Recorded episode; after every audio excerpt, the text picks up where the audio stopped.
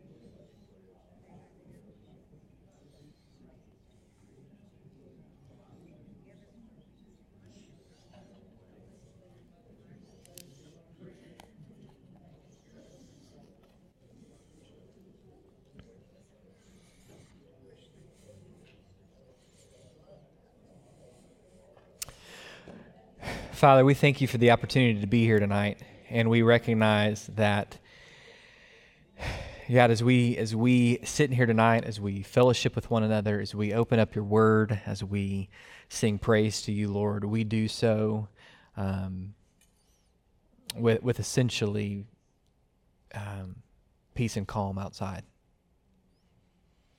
Yeah, and I know that we have brothers and sisters, not just in Ukraine, but even in other parts of the world where lives are in danger, where there are noises of terror all around them. And um, Lord, we know you're there. We do ask from a human standpoint for your deliverance and their lives physically. Um, yeah, and as our brothers and sisters endure what they are enduring in Ukraine, as the eyes of the world are on that nation and as many politicians have seen and noted the courage of their president, Father, may far more people see your grace and might and power through the way in which our brothers and sisters stand and walk with you. Lord, we ask for peace. Bless our time tonight. It's in your name we pray. Amen. If you remember two weeks ago, we, uh, we, we went into when it comes to how do I open up my Bible and hear God talk to me. And, it, and again, it's, it's a trick question because if you open up your Bible and read God's Word, you are reading what God is saying. Now, the, the one caveat to that is you do have to interpret it correctly because if you read and say, well, I read today that David slew some Philistines, so therefore God's telling me to slay some Philistines. One, no, that's not what God is saying. Uh, and so that's where we were two weeks ago. We were, we were at the point of saying, how, when we read our Bibles, how do we interpret what we are reading? We understand we start with observation. Open my eyes, O Lord, to behold wonders in your word. But we have to go beyond what do we see in the word? What, what are we seeing? What all is there to answer the singular question what does God mean? And we don't get to determine the interpretation. We don't get to determine what God means. God knows what He meant when He wrote it, and He still means the same thing. So we need to understand what is what does he mean? And so we're going to jump back in there tonight before we round out with application, uh, because there was a part of interpretation we didn't get to, which is uh, in Scripture, there's different kinds of, of genre. Okay, you've got, you've got works of history, you have works of poetry, you have works of wisdom, you have works of prophecy, you have uh, technically the Gospels are considered their own kind of genre. You have New Testament letters, and you have what we would call apocalyptic writing. And so, each when you read there, there's key things to to pick up on, so that we, in interpreting it rightly, can then move to the final step, which we'll finish with tonight, which is applying it correctly into our lives. So, uh, this is not necessarily on your cheat sheet. I am still figuring out how to it may just be that I just, you know, if you want a note packet, I'll just give you the whole note packet. I, I don't know. There's a lot here. um, when it comes to interpretation of Scripture, we would follow what, what, would be, what would be the linguistic, grammatical, historical method. Here's what we mean by that linguistic.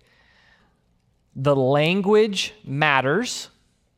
Grammatical, paying attention to how language is used, how it is constructed, taking it as it is written in the way that it is written. Historical, understanding it in its context what the author who wrote it meant, what those who first read it understood it to mean. That would be the, the correct thing. And I give you that because I noticed not that everyone in here is probably on the. Uh, the Instagram theologian train, uh, but I, I, saw a new um, saw a new term today I'd never heard before. It's a narcissegete, a narcissegete of Scripture.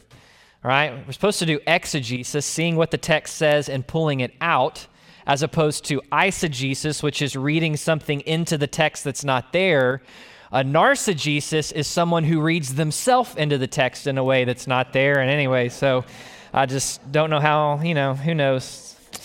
So, all right, old, uh, uh, biblical genre. You have Old Testament narrative, or if you want to call it Old Testament history, or if you just want to make it real simple, you say, hey, I work with preschoolers. Great. Old Testament story. Old Testament narrative. So these are things like Genesis, a good chunk of Exodus, Joshua, Judges, Ruth, 1st and 2nd Samuel, 1st and 2nd Kings, 1st and 2nd Chronicles. In these Old Testament narratives, here's the key things we need to understand to interpret well. One, God is the hero of them all. Okay? God is ultimately the hero in all the Old Testament stories. Part of the Old Testament story's purpose is to reveal who God is and his character and the way that he relates with people both his chosen people, people outside his chosen people, righteous people, wicked people. Uh, we see God doesn't just reveal God's character through his actions, but we see God's character revealed through, through speech in ways that God speaks. These Old Testament stories parallel our lives in a lot of ways. There's a lot of connections. In fact, this is part of what Paul picks up on in 1 Corinthians chapter 10, where, where, he, where he essentially says, are, are you unaware, my brethren, or do you not remember? And he, he then proceeds to quote three different Old Testament stories.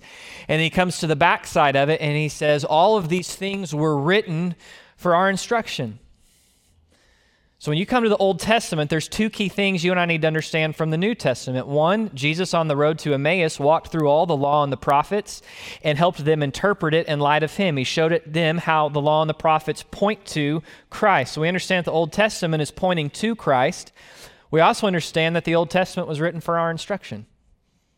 Understanding who God is, how to relate to God, how he works, how we should walk. In that, all the Old Testament stories have a uh, what we would call a strategic tension, meaning they are written intentionally. They're not just thoughts kind of journaled. Exodus is not just Moses' diary. I mean, let me put it that way. It's not just kind of, oh, I recorded a lot of thoughts, and then there's a good chunk of years where I just got really busy managing anybody and became a bad journaler, and then I started back again because I read a great book by some rabbi. That's not what they are. It's it is a intentionally thought out, structured uh, text where there is tension built in. Uh, you can see that Sunday in the passage we look at in Chronicles. If you look at just Chronicles 14, there is a tension. There's peace in the land, peace in the land, peace in the land, peace in the land, largest army to ever come against. They go out. There's this tension builds up. Lord, who is there but you? Then there's the, the deliverance. There's, there's a tension built up in a lot of the narratives that you see in the Old Testament on a chapter level, even on a bigger level in stories. Um, you find in there, inside of that structure, it's vital that you and I understand the context that the story falls into. Uh, it's vital that you and I know the context and don't just kind of take this story and rip it out. And that's kind of the um, the in between. Let me give you an, maybe an example. Is I have to really watch the clock. Maybe not give you an example. It doesn't matter. Um, you need to understand context. You need to understand that sometimes in the, in the Old Testament passages, we see who God is. We also see examples that we should follow. We also see examples we should not follow. Oftentimes, in applying the text to our lives, once we understand what it means, we don't only need to look at how do I fit in the positive side of the story, we also need to be willing to say, do I unfortunately fit the negative side of the story. Even the book of First and Second Samuel, Samuel in Hebrew, they're one book. Um, they're a classic parallel. Saul, the guy who looks like a king, the guy the people want as a king, who does not trust God. David, the man who doesn't look like a king, that even his own dad doesn't think of to offer for the king, who trusts God. And at times in our lives, if we're honest, we look more like Saul and it sometimes, you know, so you, just, you, that's in terms, you got to understand context, got to see the examples that are there. Old Testament laws, how do we relate to the law? We could take, take like five weeks to talk about this. The Old Testament laws should not be ignored, which means if you read through your Bible book by book, you can't justify skipping Leviticus. but you might need to jump over to some other books for a little bit too to help you out. The Old Testament laws are God's word. They're not somehow not, now not God's word. Now, we need to understand, though, that all of the Old Testament law was ultimately fulfilled in Christ. Jesus says it I didn't come to abolish the law, I came to fulfill the law. Which means that practically, and what you see play out in the New Testament, is there are parts of the Old Testament law that are still binding on us, and there are parts of the Old Testament law that are no longer binding on us.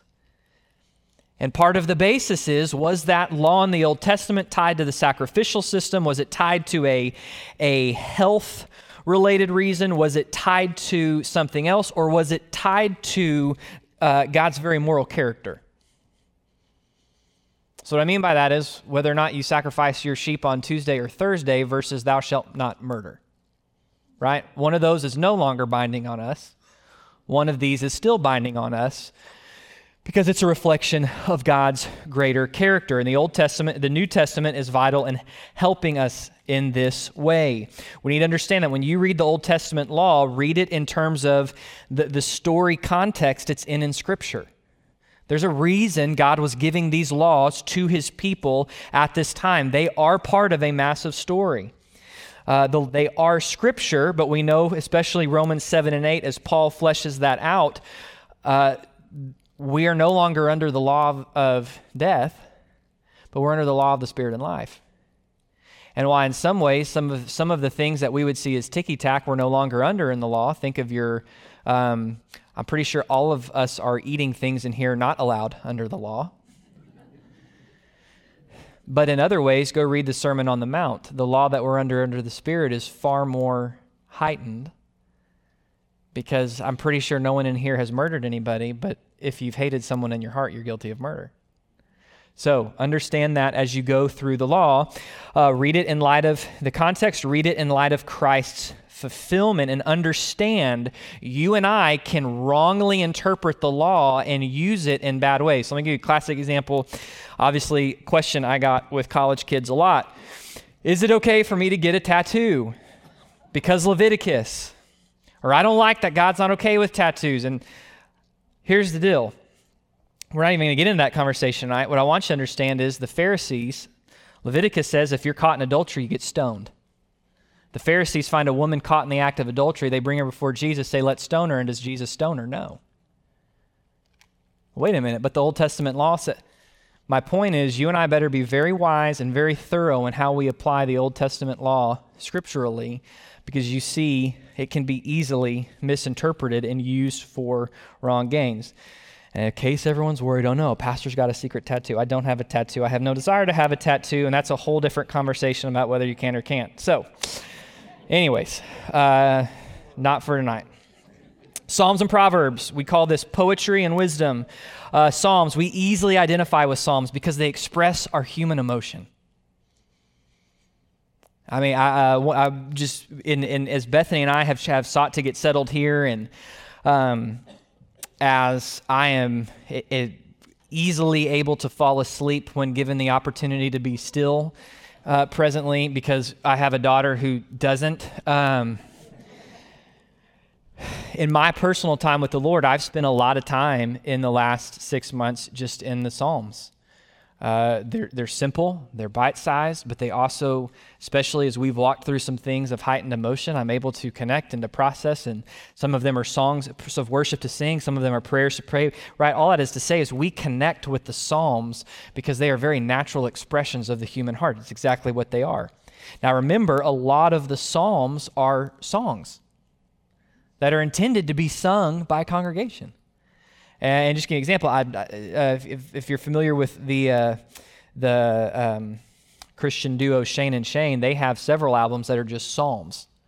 Now, I'm not saying that how they play the psalm was the original melody, don't, but where they take the lyrics of psalms, and that's what the whole song is. It's just the psalm.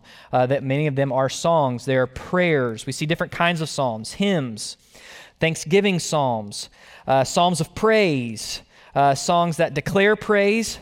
So, you know, um, your loving kindness endures forever. Songs that narrate praise, seeing the faithfulness of God through the story of Israel. We see historical songs, we see lamenting psalms, we see imprecatory psalms, which, yes, are scripture. Where David prays things like, Lord, my enemies, pull their eyes out and slay them. And I'll just give you a side note. Um, you need to be very careful praying imprecatory psalms, but I often have wondered if sometimes certain things that we as believers should be praying for justice on doesn't happen because we fail to sometimes pray things like that. I'm going to give you a soft example by what I mean. I'll never forget when I first went into ministry at, at First Baptist Carrollton 10 years ago. Um, my first, I had a staff member who worked for me that quite legitimately hated my guts. And I worked everything I knew how to work to try to make good relations with that person. And about a year in, uh, that person, um, there had been a lot of issues. That person began to, in front of students, to another staff member at a youth event, start to trash me and my character. So that staff member came and said this. So I brought this person in, said, Hey, look, if you want to be on the team, be on the team. And we'll agree to disagree in private, but you can't do that. Anyways, all this. And I just remember it was a sticky situation, lots of family connections in the church. And so I, the next day I had to take our missions minister, he has cars in the shop to lunch. And I never forget, I'm, I'm telling him this, wait, I don't know what, yada, yada, yada. And as on I 35, right by the 121 overpass, I almost had a wreck because as I'm describing this, this was what he looks back and he says, Have you prayed that God would take her out? Wade, can I pray that God takes someone away? Like, is that even a. And here's why I say that. So I went back to church and I said, Lord, here's the deal. This is what's going on. This is such a messy situation. Her church is very implanted, her family is very implanted throughout the church. And I don't feel that I can remotely do what I need to do in the ministry if she is truly not going to. I mean, it was crazy at that point. Next day, first thing in the morning, she walks in, put her two weeks' notice on the desk. And then all of a sudden, it became fun for the other pastors to say, Don't cross west, we'll pray you out of job. But, which I just hated. I was like, Oh, it's terrible. It's not what I want to be known for. Here's my whole point, though. The imprecatory Psalms do teach us it is okay to pray and ask for justice. Now, we got to be careful. It's not pray to just pray hateful prayers to God, asking for lightning to strike anybody you don't like. But all parts of Scripture are part of Scripture, and we need to be able to learn to interpret. So, anyways, that's too much on imprecatory, anyways, but there you go. Uh, royal and messianic Psalms. In fact, the majority of prophecies, I think, in all of Scripture come out of Psalms. So, Psalms is the most, sorry, Psalms is the most quoted book of prophecy in the Gospels. There's all sorts of messianic uh, prophecies in Psalms. Psalms help us think about who God is, respond to God, think about Him appropriately. Um, Proverbs, we mentioned this last week, Proverbs are practical uh, guidelines for how life is best lived. The key in interpreting Proverbs are which Proverbs are promises of God, which promises are generally wise statements that, generally speaking, will be blessed. Because that is what a proverb is it's a general, small, pithy statement of wisdom, often using parallelism, comparing or contrasting. Some are promises, some are simply wise guidelines that, that are applicable to anybody, not just a child of God. And it's vital you and I understand that because we, we, you can take a psalm um, or take a proverb, for instance, Proverbs 3, 5, and 6. Uh, Trust in the Lord God with all your heart. Do not lean on your understanding. In all your ways, acknowledge God, and He will direct your paths. General guideline or promise? That's a promise. Affirmed throughout the rest of Scripture. Train up a child in the way they will go, and when they are old, they are not depart from it. Is that a promise or is that a general statement? And understand how you interpret it goes a long way practically into impacting any parent who's walked obediently with the Lord but had a child who's struggled for a while. So we've got to process through and see that and, and what's there. Old Testament prophets. I love the Old Testament prophets. It's probably my favorite. My favorite section of Scripture is the last half of the book of Isaiah. Uh, they are the preachers of their day. They are calling the people to covenant faithfulness. Uh, there's two aspects to prophecy, what we would call forthtelling and foretelling. And most of us tend to think of prophecy as foretelling. Let me tell you what's going to happen in the future before it happens. And the prophets certainly do that in Scripture. But the overwhelming majority of what they say is what we would call forthtelling. People, this is the situation. This is what God says to this situation. They are speaking forth God's will and God's truth into that situation. That is the primary role of the biblical prophet. There's 16 prophetic books in the Old Testament, four longer ones, 12 shorter ones. Uh, there's four, four groupings. There's the 8th century prophets Amos, Hosea, Jonah, Micah, Isaiah. Uh, there's those ministering during the rise of Babylon Jeremiah, Nahum, Zephaniah, Obadiah, Joel, and Habakkuk. There's those who prophesied during the exile, Ezekiel and Daniel, and those who minister after the exile, Haggai, Zechariah, and Malachi. I mentioned several weeks ago having helpful resources. The prophets are a great place to have a good study Bible or Bible dictionary to help you get a little bit of background on what's going on. What are they speaking to? What is uh, what is taking place? What are they calling out? Uh, we always seek constant themes the call to faithfulness to the Lord, God's covenant, God's character. We see a remnant of people who will, who will remain. We see a call to what maybe in light of present things they will call societal justice. What I mean by that is we see God's right standards played out throughout society. Uh, this is classic, uh, I think, of Isaiah 58, where God says, basically you're fasting and praying and you're acting like I'm not speaking, but it's because when you fast and pray, you're doing it self centeredly because you're going about defrauding your workers and, and enslaving people. And he goes and names multiple things they're doing at violation, even though they're, they're showing up, putting the lamb on the altar, and singing the right songs.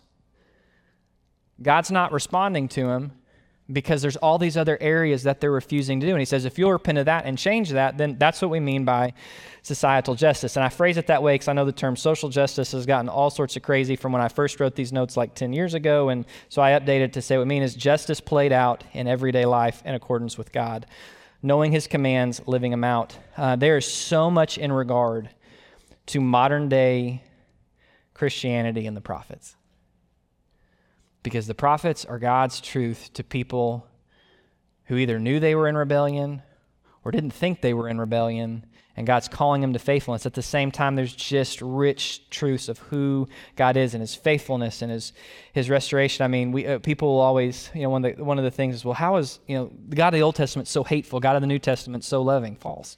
Same God. One. Two. Um, I remember reading Jeremiah chapter 25 when I was towards the end of college. In Jeremiah 25, God says, through Jeremiah, He says, For 23 years, I have called you to repentance. And if at any point you had stopped and repented, I would have restored you. But you've, non- you've now gone past the point of no return. So Babylon's going to come and take you into exile and break you of the sin. Now, here's what's fascinating to me about that. If you really study what Israel was doing,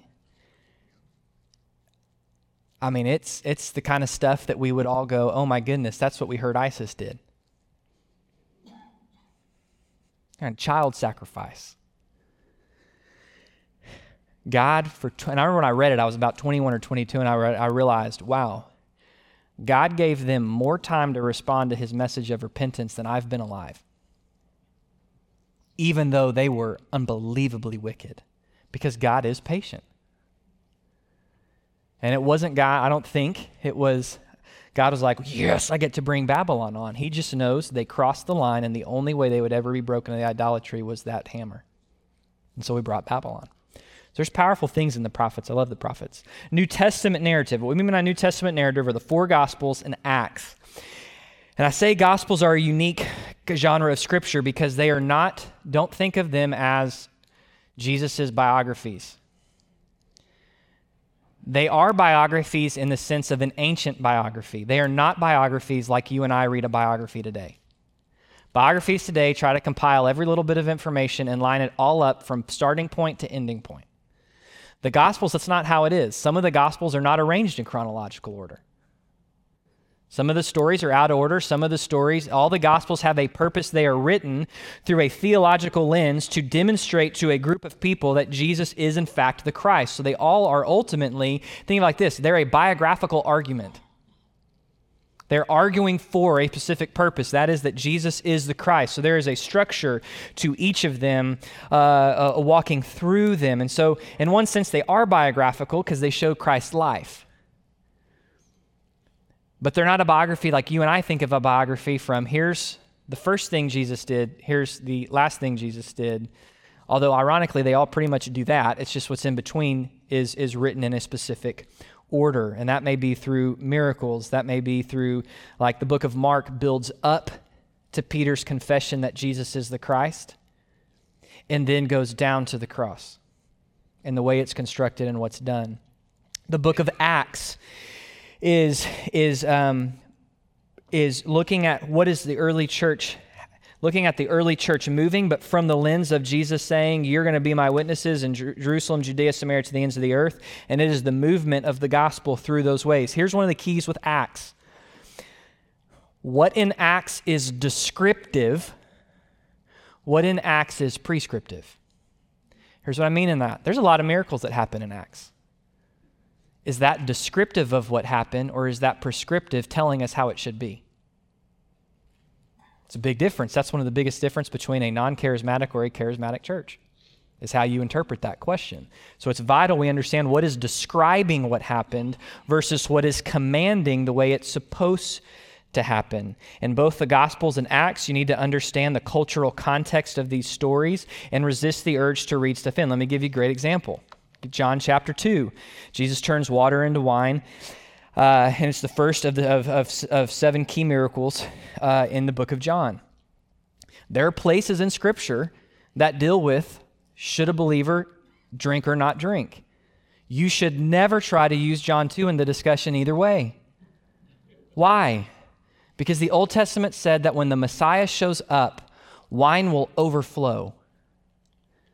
That miracle does not have anything to do with a with a convert with a theological should we what is God's will what is not. That miracle has to do with demonstrating Jesus is in fact the Messiah. And the further you dig down into the cultural context understand that Jesus rescued that family from permanent social disgrace on a practical level in the miracle. So we want to be careful what we do and how we come out with it. Again alcohol is addressed in scripture. There's a lot of places that address it but we need to be, we need to be faithful with how we interpret what we're interpreting when we do it. Um, the teachings of Jesus.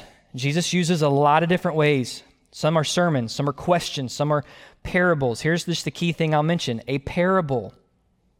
A parable has a singular point, it's a one point story. It's not an allegory where every single person and character has some special meaning and you and I have got to figure it out. There's a singular point. We want to understand what that point is. The main character is often representative of God. And, there, and you want to find that one right point. And the New Testament epistles, these are probably the places that are easiest for believers to read. Why? Because they're direct letters applying taking all the truth that's there throughout all the narrative of Scripture, all the prophecy of Scripture, all the law of Scripture, and, and what they are is they're telling you this is what is true and this is how it needs to impact your life. That's why most of us probably read, and, and most pastors probably preach more in the epistles than any other place, because there is a simplicity, a direct reality to them. When you're reading an epistle, understand that that letter was uh, other than Timothy, Titus, and Philemon and depending on how you want to argue about Luke and Acts. Every other letter in the New Testament was not written to an individual, it was written to a church, to a group, which means it would have been read aloud. Which is going back to how do we observe? Sometimes it's helpful for you and I to read Scripture aloud because that's how it was written and how it was meant to be understood. Um, and then in the, in the New Testament letters, if in the narratives you want to look at what's the story, where's it building up to, in the epistles, you're looking at real that that's more where you're zoning in on well, what does that verb mean? What does that preposition? Why how does that connect? Or the what's the old the famous hermeneutical joke every time you see a therefore ask what it's there for? Um, that's the kind of stuff you do in the epistles you're looking at structure and grammar subjects objects modifiers this is exactly what you'll notice this is some of the reason why um, sunday and Second Chronicles, you probably noticed I didn't provide a whole lot of definitions of stuff. You know why? Because there's not a whole lot of unique words there that need defining. It's, it's, it's a story that's driving a point. When we're walking through Philippians, if we hit a key word that needs defining, why do we do it there? Because Philippians is a different kind of genre where it really matters that that word, for instance, this Sunday, uh, part of the passage will say, We eagerly look for our Savior who comes from heaven. That word eagerly look is only ever used by Paul to describe our attitude towards heaven. It's not used for anything else. Okay, well, that, that, that means something. That, that's pretty big deal in the line of. So that's what you understand is, is when you. It doesn't mean that words don't matter in stories, it just is certain things you are moving in on. Now, remember this with the New Testament epistles. Your Bible hopefully has chapter and verse marks, those are good because it'd be really hard for me to say to you, please turn to the book of Philippians, about t- three quarters of the way in your Bible. And if you'll make it, I don't know what kind of Bible you've got or what page it's on, but if you'll make it to the 27th paragraph, unless you have a Bible that indents every verse, in which case, I'm sorry, right? Like in the Middle Ages, the chapter and verse marks were put in so that we would be able to easily say, please turn your Bible to Philippians chapter 3, verse 12. But what that means is, sometimes they can fall in very unhelpful places that cause you to maybe miss. The Bible wasn't written with those, the Bible was written without those. Let me give you an example. In the book of Colossians, chapter 2, it says in verse 20, if you have died, Paul's writing to address, they're dealing with a, a kind of legalistic, Judaizing faith. You've got to do this, this, and this, these external things in order to be right with God. And so he's writing to address that. He says, If you've died with Christ, rhetorical question to the elementary principles of the world, why do you live as if you were living in the world? Why do you submit to such decrees, such as do not handle, do not touch, do not taste? He said, These matters for sure look like their wisdom and self made religion and harsh treatment and, and self abasement, but they do nothing to stop fleshly indulgence. And if you stop there, you go, okay, so what is he saying? Do not handle, do not touch, do not, do not, not you know, this doesn't do anything to change. And if you stop there, you might get halfway. But the Bible, that's where the chapter stops. It's not where the text stops. In fact, the next verse says, therefore. In light of the fact that you've died to these things because you're now in Christ, in light of the fact that these things don't actually change your fleshly longings, therefore, if you have been raised up with Christ, which if you've read the whole book, you'll know is rhetorical, he's already told them they have, if you've been since since you've been raised up with Christ would be better, seek the things above. Set your mind on the things above. So as I'm reading that and all of a sudden move it, that's when I all of a sudden had the realization why sometimes, as the way we disciple people to overcome sin, sometimes we fall into problems. Because a lot of times when someone says, I'm struggling with this sin, we immediately jump to, well, don't do this, don't do this, and don't do this. Now, yes, don't do the sin. That's true. Yes. We're not saying that's just, just generic. They're, they're, don't do it but very specific. I remember two young high school guys, and we were talking about, as I was discipling, they were battling with uh, pornographic, pornographic images. And we talked, and, and typically when that conversation goes, this is how it goes. I'm struggling. I recognize it's wrong. I've, asked, I've, I've repented, and I want to do it right. Okay, well, make sure you tell your parents. Let's get you accountability. Let's put software on your computer. Let's take your phone out of your room. Let's. And so they do all that, and it helps. And then somewhere down the line, they fall again. And I remember when I read that and I, and I, I skipped out the verses, I went, wait a minute. Paul's not saying, do not taste, do not touch down. He's not saying that it's bad. He's saying it doesn't fix the problem. There's nothing wrong with accountability. If I have a high school or junior high kid struggling with pornography, I'm absolutely, if they have godly parents, going to get the parents involved. There's nothing wrong with having filters on your computer. There's nothing wrong with taking electronics out of the room. But if my faith to give me strength to say no to porn is on the basis of the fact that I have those rules in my life, it will never change my heart. Those aren't bad things, those can help me. But I have to learn how to set the eyes of my heart every moment, moment by moment, day by day, seeking the things above where Jesus is seated at the right hand of God, seated because he's completed the work to pay for my sin. There is complete victory in him. And I have to learn to set my mind on the things above, taking captive my thoughts. That's going to be, that's all called walking in faith by the Spirit. And that will be how a person has strength to say no. Doesn't mean these things aren't important, doesn't mean these things aren't needed. But if this is what I'm trying to sit in to give me strength, if I'm trying to sit in the ottoman, pull the ottoman out, as long as I'm seated in the chair, I don't fall to the ground. Pull the chair out, doesn't matter if my feet are up on the ottoman, I'm still falling. Where's my faith? This is what I mean. When you read through the New Testament epistles, look more for what is the paragraph and how do the words relate to each other, not just what is the chapter division with the subtitle ahead of it. All right, now real fast on our last little deal. And this, this is good. Application. If you and I, if all we do is observe Scripture, even if we interpret it rightly, but we don't do anything with it, we've failed. What does James say? Do not be hearers of the word only, be doers of the word. Ezra 7:10 it says Ezra, Ezra delighted himself to, to know the law of the Lord, to practice it and then to teach it to God's people. The ultimate goal of you and I opening up the Bible, of hearing God speak, of reading it correctly is so that we know Him truly, love Him completely, and actually follow Him faithfully. And all three of those things really, all, they're, they're the same. If you love Him truly, you're going to follow Him faithfully. The goal is to know and follow Him. So one writer put it. Um, too much Bible study begins and ends in the wrong place. It begins with interpretation, but also ends there. Observation plus interpretation without application equals failure.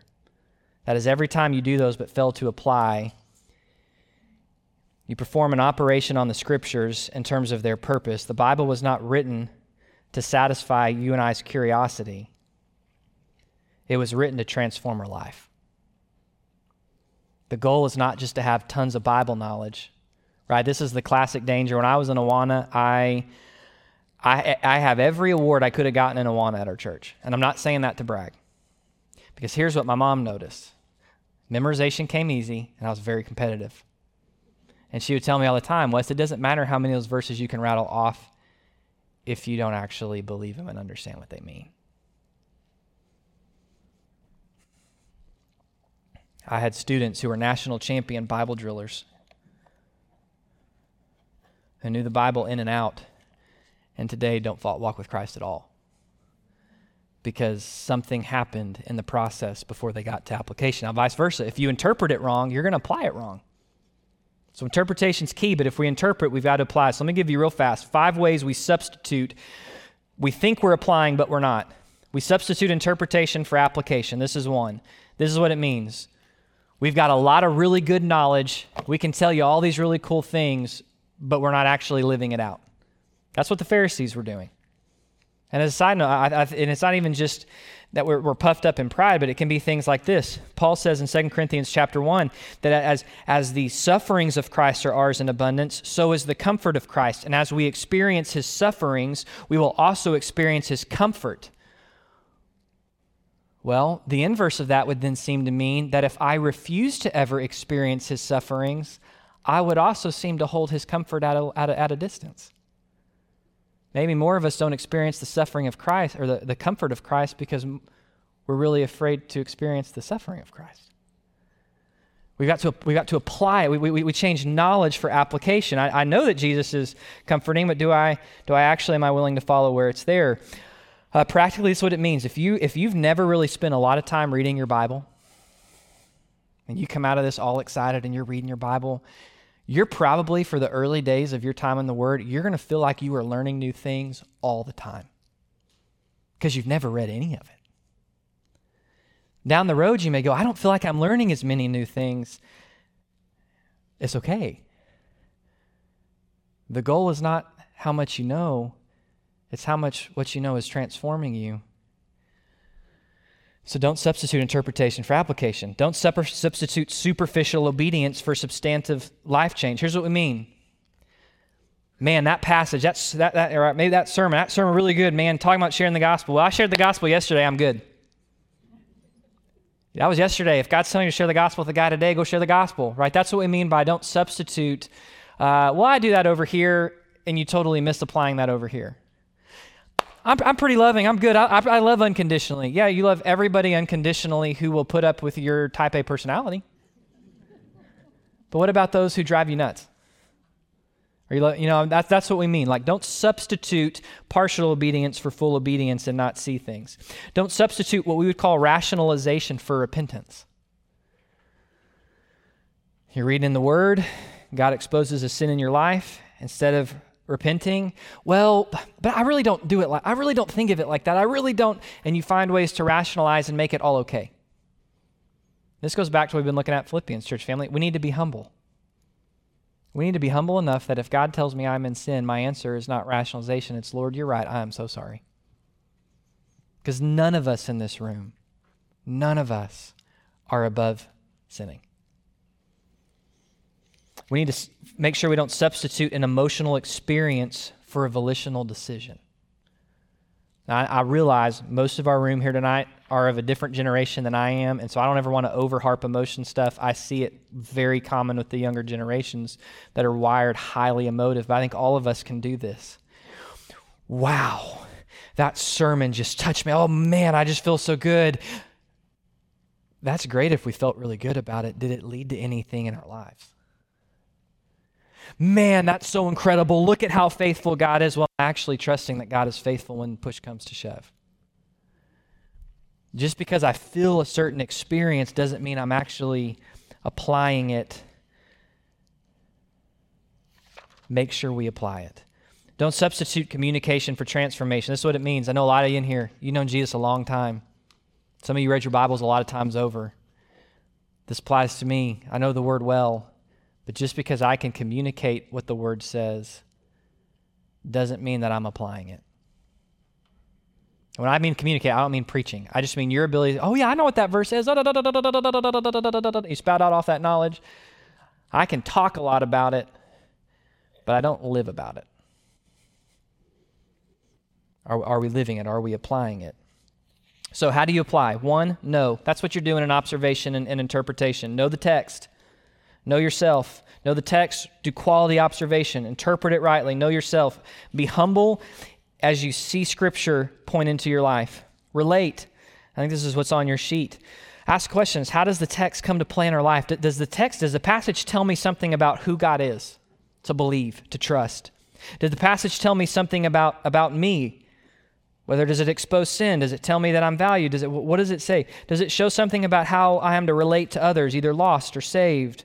Does it expose a personal sin? Does it expose a corporate sin? Is there a promise to me as, as, as, as the child of God?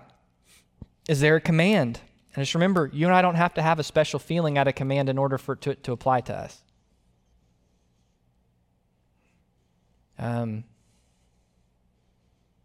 when you hear the call to share the gospel, you don't have to have, ooh, yeah, I really feel like I should share the gospel. I don't have to have a special feeling to share the gospel. If there's an opportunity to share the gospel, I need to share the gospel, regardless of what my feeling is. Is there an example of faithful obedience to follow? Is there an example of unfaithful obedience, disobedience to reject? Uh, nine questions to ask. Is there an example for me to follow? Is there a sin to avoid, a promise to claim, a prayer to repeat, a command to obey? By the way, a prayer to repeat, and I know many of you probably already know this, but I find it all the time. There's a lot of times I don't know what to pray. Praise God for His word that gives me a lot of prayers to pray. Moments of, of exhaustion, moments of hurt, moments of pain. Lord, what do I pray? One, praise the Lord for the truth that when I don't know what to pray, Spirit's always praying for me perfectly. Two, praise the Lord, especially for a lot of the Psalms. There have been many periods in my life where I have prayed many a psalm because I really didn't know what to pray, but God's word gave me what I needed to be able to pray and ask. Is there a prayer to repeat? Is there a condition to meet? Abide in me. Is there a verse to memorize? Is there an error to mark? Is there a challenge to face? And then, and then as you as you ask these questions and see how does how does what this passage says? Remember, one interpretation, maybe many applications. How does this passage apply in every aspect of my life? The final, the, the, the next part of it is to meditate on it. And right, we've said what meditation is. Meditation is not what we think of as this Eastern idea of meditation where I sit and I, I, I, zone everything out and I just sit there and quiet my mind and try to push everything away. That's not what biblical meditation is. Biblical meditation is where in your mind you focus and hone down on something and you actually repeat it out loud on your lips over and over and over. That's what biblical, that's what the word means in the Old Testament that something sits on your lips and you say it over and over and over again. This is you and I taking what we see there in Scripture and it is repeating it to ourselves over and over and over and over and over and over and over. And you want to know what will strengthen our, our faith? Meditating on the Word of God. I am very pro all of us having uh, daily time alone with the Lord. If you want to call that quiet time, great. There is no command in Bible that says you must have a quiet time every day. There are a lot of commands in the Bible that say meditate on the, on the word of the Lord day and night. So if we're having a quiet time where we get alone, but we don't ever meditate on it, we're missing what Scripture actually commands and calls us to.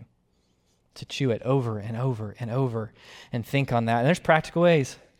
I told a guy in college, he goes, How do I do that? I said, Why don't you get an index card and write one verse that applies to you every day? And he did it. And then for 40 days, he put them up each day and he had a whole wall full of verses. And there's, it's so easy to keep scripture in front of us. It just takes a choice. And in this, let me say this, because I've heard this so many times. God, as we come, as, as Pastor prepares to get up and preach, would you just teach us something new today? It is not about learning something new, it is about knowing and believing on resting on what is true and the hunger that I've got to always have something new has led many a believer down dangerous lines of heresy. God may teach you something new. You might have learned something new tonight. I hope so. But I'm more concerned that you learned what is true. Even if you heard it for the one millionth and 99th time, because maybe it finally clicked. Or maybe it need to click in a place that you didn't see it click. It's not about us learning something new. It is about us knowing and trusting what is true. It's better to focus on quality in the way that I read the word than quantity. That's why in really hard, busy times I have. Lately, as I'm trying to adjust to a whole new normal, I've spent more time in the Psalms. Because I, I, can, I can do that and find ways to meditate on that day and night rather than trying to like let me go and try to parse all the verbs in the book of Hebrews again. Um, I've never actually done that, by the way, so I can't say again. Um, quality time in the Word. And then last is this.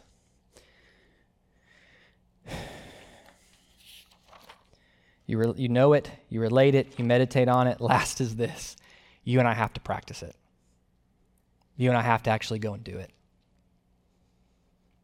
And the great news is here's the deal it's not just up to you and I. God will put us in situations where we have to practice it. Man, God, it's just incredible to see all this scripture. You're just showing me how you're faithful and how I can trust you. And what does God do? Count it all joy when I allow this trial in your life. Are you going to believe that I'm faithful? And is your trust going to endure through that, that belief? Because here's what happened. The more you continue to come back to that truth I've shown you about me in the Word, you meditate on it day and night, the more you continue to trust and cling to me that I am faithful, all of a sudden, what you and I aren't seeing that God's doing is He's growing our endurance. And what does that passage say? I said it Sunday. I'll say it till I'm blue in the face because I need to hear it more than anybody. And let endurance have its full effect that you may be mature. We've got to practice it. We've got to put it into play. We've got to live out. We've got to take captive our thoughts. We've got to meditate on Scripture. We've got, if, if the purpose is to know God, then application is vital. That means knowing God can only happen in action, not just in theory, not just in platitudes.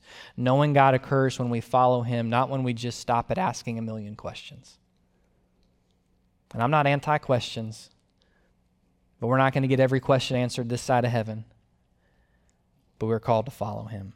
So, this is application. This is how we put it into our lives. This is Ezra to a T. He committed himself to knowing the law, Ezra 7:10, and to practicing it.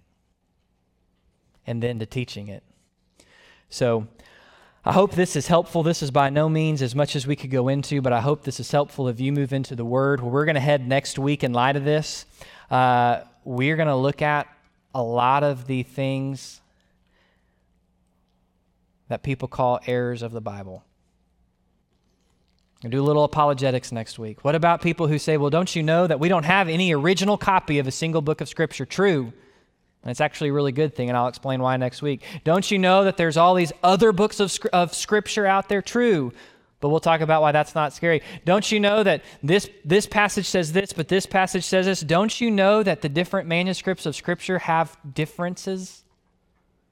We're going to unpack all that next week because here's the deal. Some of you either asking those questions, or if you're not asking those questions, I feel very confident in this day and age you will know somebody, most likely even in your own family, that are asking those questions because of the proliferation of these kind of things on social media.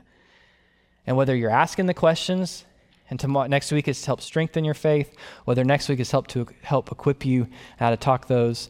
Um, I hope it'll be there. So we'll, we'll see you next. That's where we're going to head next week.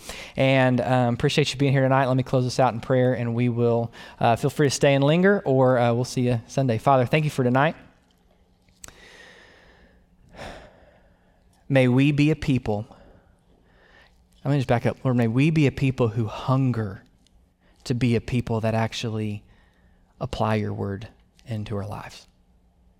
God, who are not content to have our hearts aroused, but to continue just sitting. But Lord, are, who are not just hearers of your word, but Lord, who hear, who believe, who trust, who obey.